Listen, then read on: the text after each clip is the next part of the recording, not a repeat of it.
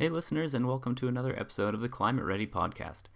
Ingrid and I are really excited about today's interview, and we think you will be too, as we hear from a renowned science author and journalist about the history and future of managing the Colorado River in North America.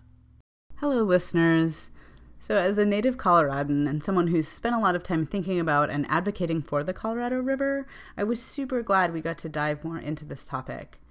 We were able to cover a lot of ground with John Fleck, who has a brand new book out on managing and also mismanaging water in the western United States. The story of the Colorado River has so many layers, and we got to cover a lot of them in our interview transboundary management, the perils of bad science, balancing tribal, urban, and rural demands, the impacts of climate change, and creating updated governance mechanisms to fit the 21st century and beyond. Make sure to stick around after the interview for our continuing Climate of Hope segment in partnership with the World Youth Parliament for Water. We'll wrap up with a story you won't want to miss from a young scientist named Juliane Schillinger. Don't forget to subscribe to the show and leave us your reviews. Enjoy!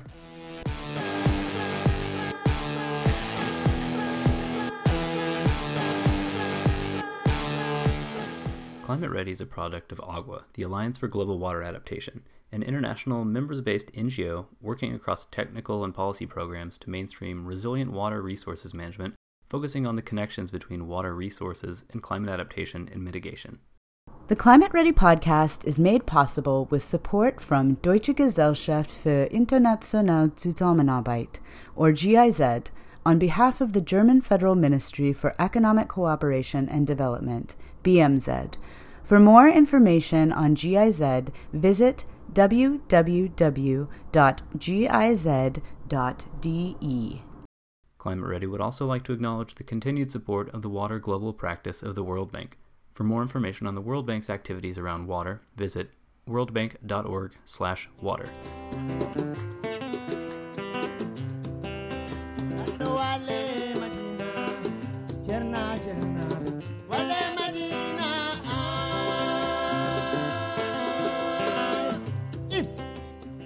So, today on the Climate Ready podcast, we are very excited to be talking to John Fleck, a renowned author, science journalist, and all around expert on the transboundary Colorado River Basin. John is also the director of the University of New Mexico's Water Resources Program, based in Albuquerque, New Mexico, in the United States. He has a new book coming out entitled Science Be Dammed How Ignoring Inconvenient Science Drained the Colorado River. John, welcome to Climate Ready. Thanks so much for having me. We're super excited to have you today, John. And uh, I thought we might just start out to give a little background. So, for our listeners who might not be so familiar with the Colorado River Basin, could you start by giving a brief overview of, of where the basin is physically located, talking a little bit about the regional climate and which states or sovereign governments are involved in, in managing and protecting it? So, the Colorado River begins in the mountains of the sort of southwestern, south central United States in the Rocky Mountains, big mountain range that runs down the spine of the North American continent. The mountains are high, you know, 14, 15,000 feet, uh, 4,000 meters high. You get snowpack forming in the mountains in the winter, and it flows down through a magnificent desert country through seven US states and then crosses the US Mexico border and also flows through and provides water to Baja and Sonora, two states in the Republic of Mexico. So, nine states altogether in two nations when the river flows all the way it doesn't now make it to the sea because humans have diverted and used all the water. But it's the major water supply for 35 or 40 million people in these two nations in the entire southwestern corner of the united states and that uh, northwestern corner of the Republic of Mexico. Excellent. So that's a good setting for us in terms of the physical geography. In terms of governance, there's a primary legal agreement governing the basin, which is the 1922 Colorado Compact, which is also known along with some other documents as well as the law of the river. And so I'm wondering kind of if you could take us back to 1922 and thinking about the folks who were living in the basin, what was life like for them back then? And what were they thinking when they signed this agreement? And then fast forward to now, how have things changed or not? This is an area of the United States that had a, a long history of indigenous cultures, aboriginal cultures through time immemorial, many, many, many thousands of years. As the European immigrants came to this part of the world, mostly as the what would become the United States moved westward from the eastern seaboard of the United States, the land was largely settled and colonized. Indigenous communities were dispossessed, pushed off of the land, often placed on reservations or killed. It's a really sad history there. And, and the settlers came in as early as the mid to late 1800s, hoping to build farming communities in this region. But it's a really arid region. There is not enough rain falling from the sky in this region to farm. So they realized that the Colorado River had the potential to be a major source of water to provide water for what they hoped would be these big farming communities. But they didn't have the sort of the governance structures to manage the big collective task of building big dams and canals and diverting this water to these farmable landscapes. And we had this legal structure in the United States at the time in the late 1900s, early 20th century that kind of didn't know how to deal with water when it was passing across borders from one US state to the next. So we have a federalist governance system here in the United States where we have a big national government, but a lot of the powers are delegated to more local governments called states. Mm-hmm. And people didn't know what, how to sort of share water when it flowed from one state to the next in order to build these big dams, everybody had to get together at really large scales. So they had to come up with a sort of set of agreements that would support the plans. They had to decide how to share this water, how to decide who would get how much water.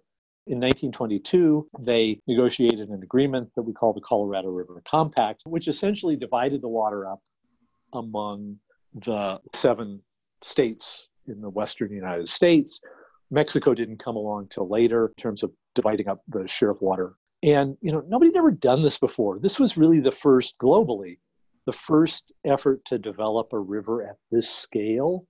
Hoover Dam, which is the first big dam built on the Colorado River, was by far the largest dam of its time and is really the precursor to the major damming of ri- rivers around the world. And so it was a giant experiment in politics and policy, as well as in the sort of physical hydrology and hydrologic infrastructure of how you physically built these things. You had to build the institutional tools to figure out how to share this water. Very different environment then than we have today. Then we were thinking about farming. Now we use this water in cities, and we have to think about how to share between farms and cities. And so we have a whole different set of problems today.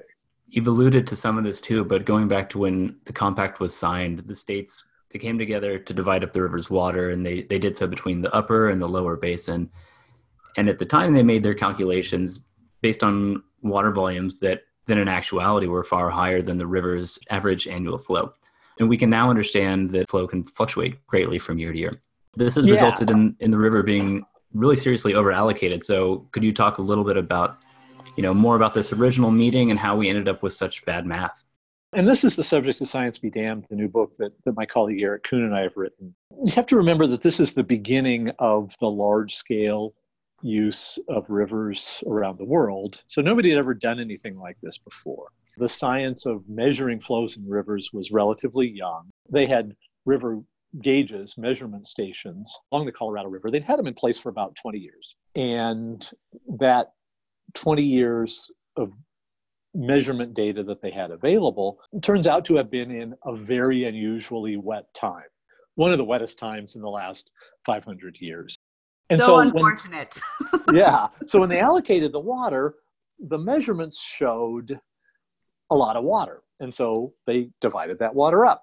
The problem is they didn't divide by percentages, they allocated absolute amount. And so they made this tremendous mistake based on bad data. And the traditional story that we've always told in the United States about this mistake is well, they only had 20 years of river flow measurements from their gauges, and it happened to be an unusually wet time. You know, how could they have known any better? I think the really important thing that Eric and I, Eric Kuhn and I are doing in this new book is really showing that our old understanding of how they made this decision is wrong. There were scientists at the time, really important scientists, who found clever ways to look farther back into the science and tried to warn the people planning these projects that there had been substantial droughts in the late 1800s, and that they were working with numbers from an unusually wet time. And those scientists were ignored. And that's a really important part of the story, and I think is what Eric and I, I think, are usefully adding to the public discussion about how we're how we got in this mess we're we're in. Because, you know, instead of just doing the best they could with what they had at the time, they willfully chose ignorance. Mm-hmm. They willfully chose to ignore scientists who were telling them something that was inconvenient that they didn't want to hear. And, you know, and that's a really important message today when we think about how we respond, especially here in the United States, where we have such a difficult political environment around the science of climate change. Not so subtle parallels there, yeah. It's a really important message that you need to pay attention to the science. And the mess we're in is significant as a result because you have a whole lot of people who, across much of the 20th century, acted as if these cooked up numbers from the early 1920s were real and built accordingly, built dams, built ditches, canals, farms, cities, you know, entire communities around phony math. And we're suffering the consequences now. And it's still happening. Is Yes. I mean, we're still using these numbers. Yes. Yes. Which, is, which kind of I so that kind of leads me into into my next question because as you mentioned earlier, we've got 35 to 40 million people living in this area plus all this irrigated agriculture, as well as, you know, obviously quite sensitive ecosystems that depend on this river. And so, at, you know, at the time when you didn't have this many people, this terrible mistake maybe wasn't such a big deal. But today, there's serious shortages potentially. Yeah. I'm curious as to has there been a serious conversation about this, you know, and what are the states and tribes and water districts and others doing to amend this for a long time, we just kept using more water than the system provided. The reservoirs kept dropping and dropping and dropping and dropping. So that now the big reservoirs are, you know, which were full 20 years ago, are now less than half full. And so what, what you see going on today is a couple of really important things. And, and you know, I'm going to sound really pessimistic with all this stuff that I'm saying, but in fact, I'm optimistic because what's happening now is happening along a couple of different dimensions. One, people are very successfully using less water. So water use is going down in the basin. I had some conversations this week with folks out in Los Angeles, the Metropolitan Water District of Southern California. It's half the people getting water from the Colorado River Basin are in that Southern California coastal plain, Los Angeles and San Diego, 20 million people. Their use of Colorado River water this year is the lowest it's been since the 1950s so that you've seen very, very successful changes in the approach to water management and water use in the cities. Water conservation is working in almost every single metropolitan area. Water use is going down even though population is going up. So that's one thing. You're also getting a much more sophisticated use of water in agriculture. In the 21st century, most of the water still goes to agriculture. We still farm with 80% of this water. And you're seeing farm water use also declining, but the farmers are getting more sophisticated about how they use water so that crop productivity continues to rise. You're seeing on both sides, the farm side and the municipal side, very successful water conservation. This is good, but we're not seeing enough water conservation. So the reservoirs are still dropping. They've been much more stable the last few years. We're getting closer to where we need to be, but we still have a ways to go. And part of it is really institutional. It's like, how do we get people to rewrite the water allocation rules that sort of recognizes this new reality? Yeah, exactly. You know, it sounds like we're making positive strides as far as behavioral changes and, and conservation and even just the management of the water overall. But at the end of the day, you're still running into this wall of governance. So, what are some of the primary challenges stopping us from getting over this hump that negotiators have been grappling with? I spend a lot of time traveling around the West speaking about water. And a lot of times I'll be speaking at conferences of water managers, and there will be people in the water management community who actually are surprised when I throw up my graphs showing water use going down in Los Angeles and Las Vegas and Albuquerque say, wait, really? There's this expectation that growing population means we need more water. And the first and most important thing is for folks to realize that we can have the communities we have with less water and that you don't have to fight over your water allocation with your neighbors, that it's not a zero sum game, that if we can figure out how to collaborate across these boundaries and come up with better water sharing rules, that everybody can still succeed using less water. So there are a bunch of really Byzantine, hairy, complicated changes in the rule sets that people talk about now, how you might structure a bargain, who might give up what in terms of these paper allocations of water that don't have wet water to match them. But but the key thing is sort of convincing the folks back home that we can make this agreement, we can agree to use less water, to not feel like our growing population means we need to take more water out of the river, and therefore that we need to do battle with the other people. You know, water should not be for fighting over. Water has to be for collaboration. Yep. Real quickly, could you explain or, or distinguish the paper water, wet water? Uh, oh yeah, yeah. This is that's it's really interesting. This is, this is crazy, wonderful thing in U.S. water law. Um, the lawyers have this term wet water versus paper water.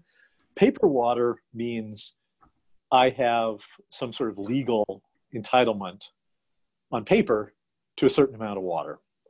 Wet water is the actual amount of water in the river or the aquifer that could be used to satisfy my needs. So we have paper water allocations in the Colorado River that are 25 or 30% higher than the actual amount of wet water we have, maybe more. You know, we haven't really touched on climate change yet, and we, we should talk about that because that really then doesn't change the amount of paper water.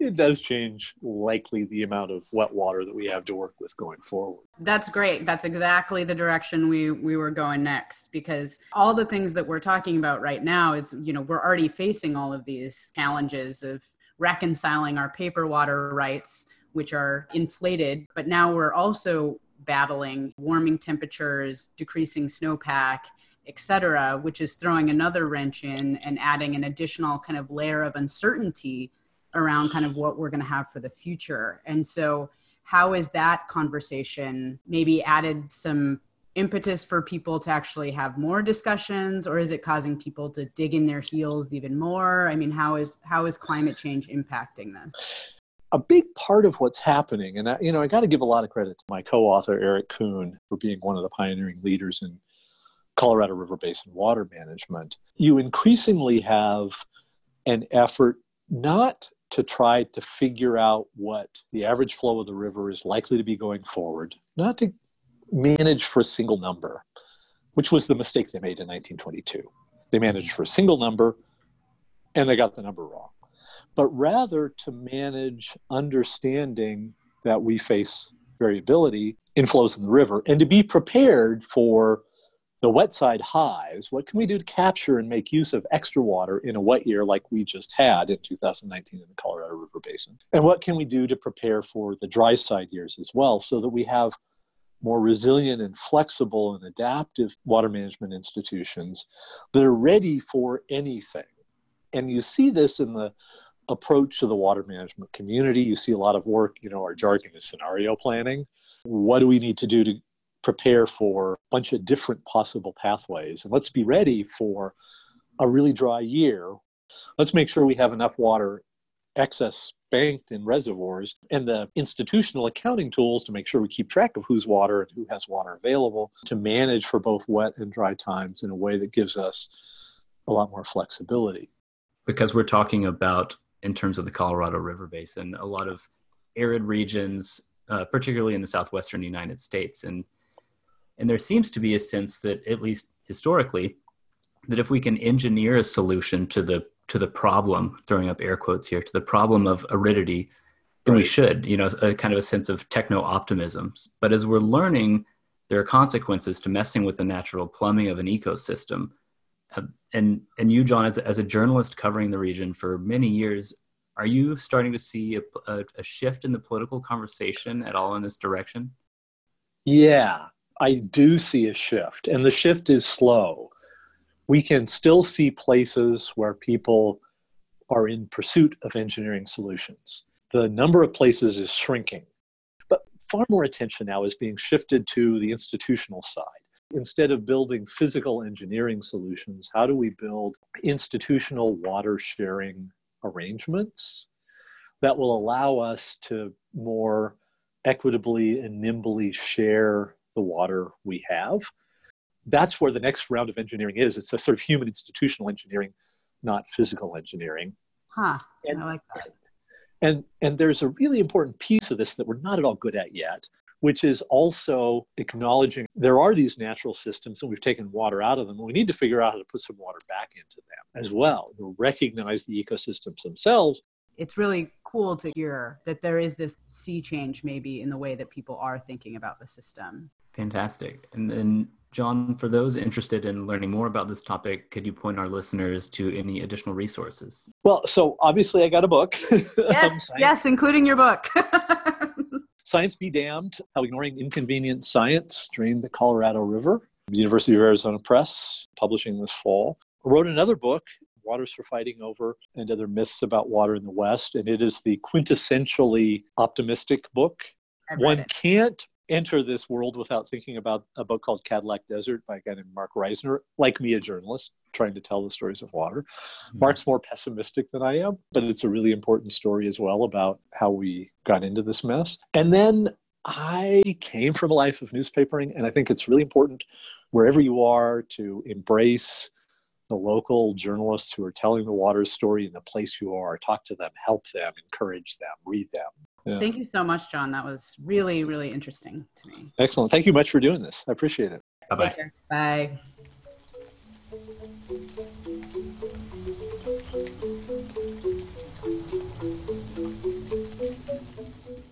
I really enjoyed this interview. You could really tell that John knows the value of storytelling in communicating politically and scientifically complex topics. I think the story of the Colorado River is a story both of management challenges and missed opportunities. With that said, John's optimistic outlook gave me a bit of hope, and I really don't think he's wrong. One of the things that I really took away that I think is important to maybe re emphasize was a shift from emphasizing engineering solutions towards emphasizing a need for new and improved institutional solutions to water management. When John was talking about that shift, he echoed what we've said in numerous episodes that climate resilient management must be robust, flexible, and adaptive. And it sounds like the river management agencies are succeeding with conservation approaches coupled with adaptive management for new climate realities. Even though water has historically been a source of conflict in the region, perhaps we're seeing a shift towards water as a means for collaboration. And with that, we'll move on to our Climate of Hope segment. This episode, we'll hear from Juliane Schillinger on the growing voice of scientists in political movements as a result of the climate crisis. Hello, everyone, and thank you for having me on. I'm a PhD researcher at the University of Twente in the Netherlands, where I work on local water management in the Middle East. I am also the head of the World Youth Parliament for Waters Research Group, which connects students and early career scientists from all over the world. Looking at the science behind climate change and its impacts provides a very grim outlook, particularly in the Middle East, which is my region of expertise. And yet, science, or rather the scientific community, also makes me carefully optimistic about what we can achieve in the upcoming years. Science, as such, should be nonpartisan. Political opinions should never influence the way we conduct or present our research. Historically, this has also carried the expectation that scientists should stay out of politics. The growing disregard for scientific research and evidence by politicians that we have witnessed over the past years, particularly with regards to the climate crisis, has changed this. It has motivated many of us to speak up and take a stance for the facts, both in formal political settings and on the streets. The various marches of science around the world in 2017 come to mind here. More recently, the scientific community has rallied behind the ongoing climate demonstrations and activist campaigns, amplifying the expressions of urgency and calls for evidence based climate action. The Scientists for Future movement is taking a strong stance alongside the global Fridays for Future movement, with tens of thousands of scientists signing statements of support, joining climate strikes, and calling for a coordinated action from the local to the global level. Just recently, more than 11,000 scientists from around the world endorsed a study in the scientific journal Bioscience that highlighted the extremely concerning trends of the ongoing climate crisis and called for profound societal transformation. But progress is not just happening in big public statements and from leading researchers making the headlines. Working with the World Youth Parliament for Waters Research Group, I see the future of climate science every day. We are aware of the problems. We have been for quite some time now, so the focus has shifted towards solutions. Approaches to mitigating climate change where possible, and to adaptation to the inevitable impacts where necessary. Young researchers play a key role in this paradigm shift, as we are coming in with fresh minds, new perspectives, and a willingness to experiment. Innovative participatory approaches like citizen science give us the opportunity to connect research with grassroots awareness raising and to stay in touch with local communities, to learn about their current problems and to account for their own visions of the future. We read the slogan System Change, not Climate Change, on climate protest posters all over the world. It is encouraging to see scientists taking this motto to heart and changing the way we conduct climate research. Not quietly in the ivory tower, far away from the realities on the ground, but outspoken and increasingly in the middle of society. That's a wrap for this episode. Thanks to our earlier guest, John Fleck. As a reminder, you can take a much deeper dive into the subject of our main interview, the Colorado River and its management, in his new book, which is linked in the episode description. And a big thanks to Juliane Schillinger for her Climate of Hope contribution. Don't forget to subscribe to the show and follow us on Twitter using at ClimateReadyPod for the latest updates. Until next time.